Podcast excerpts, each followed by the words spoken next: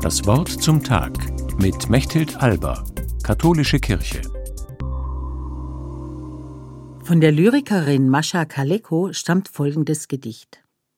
Herr, du gabst uns die Welt, wie sie ist. Gib uns doch bitte dazu das seinerzeit leider nicht mitgelieferte Weltgewissen. Gerade ist die Weltklimakonferenz zu Ende gegangen, wo es viele Appelle an das Weltgewissen gegeben hat, also an die globale Verantwortung von Regierungen, alles dafür zu tun, dass eine Klimakatastrophe noch abgewendet werden kann.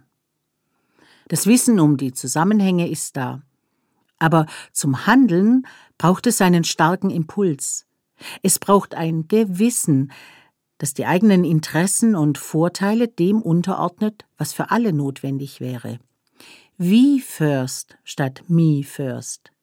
Und diese Haltung fällt bekanntlich sehr schwer. Das gilt für jeden Einzelnen und es gilt noch viel mehr für Regierungen und mächtige Interessensverbände. Bleibt also nur die Angst, selbst von den Folgen der Erderwärmung betroffen zu sein, die zum Handeln drängt?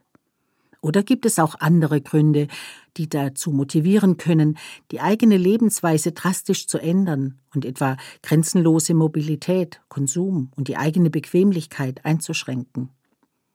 Herr, du gabst uns die Welt, wie sie ist, schreibt Maleko im Gedicht.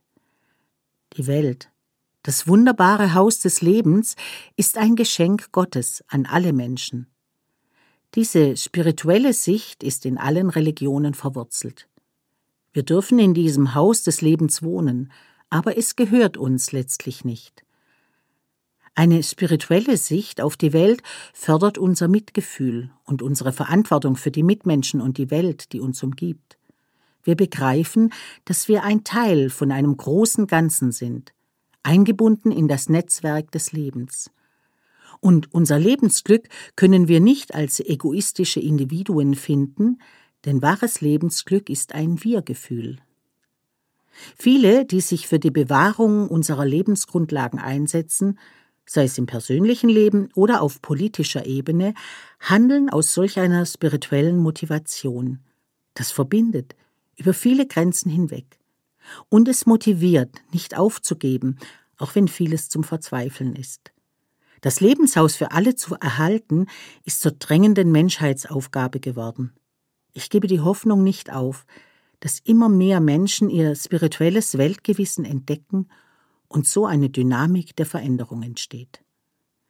Mechthild Alba aus Stuttgart von der Katholischen Kirche.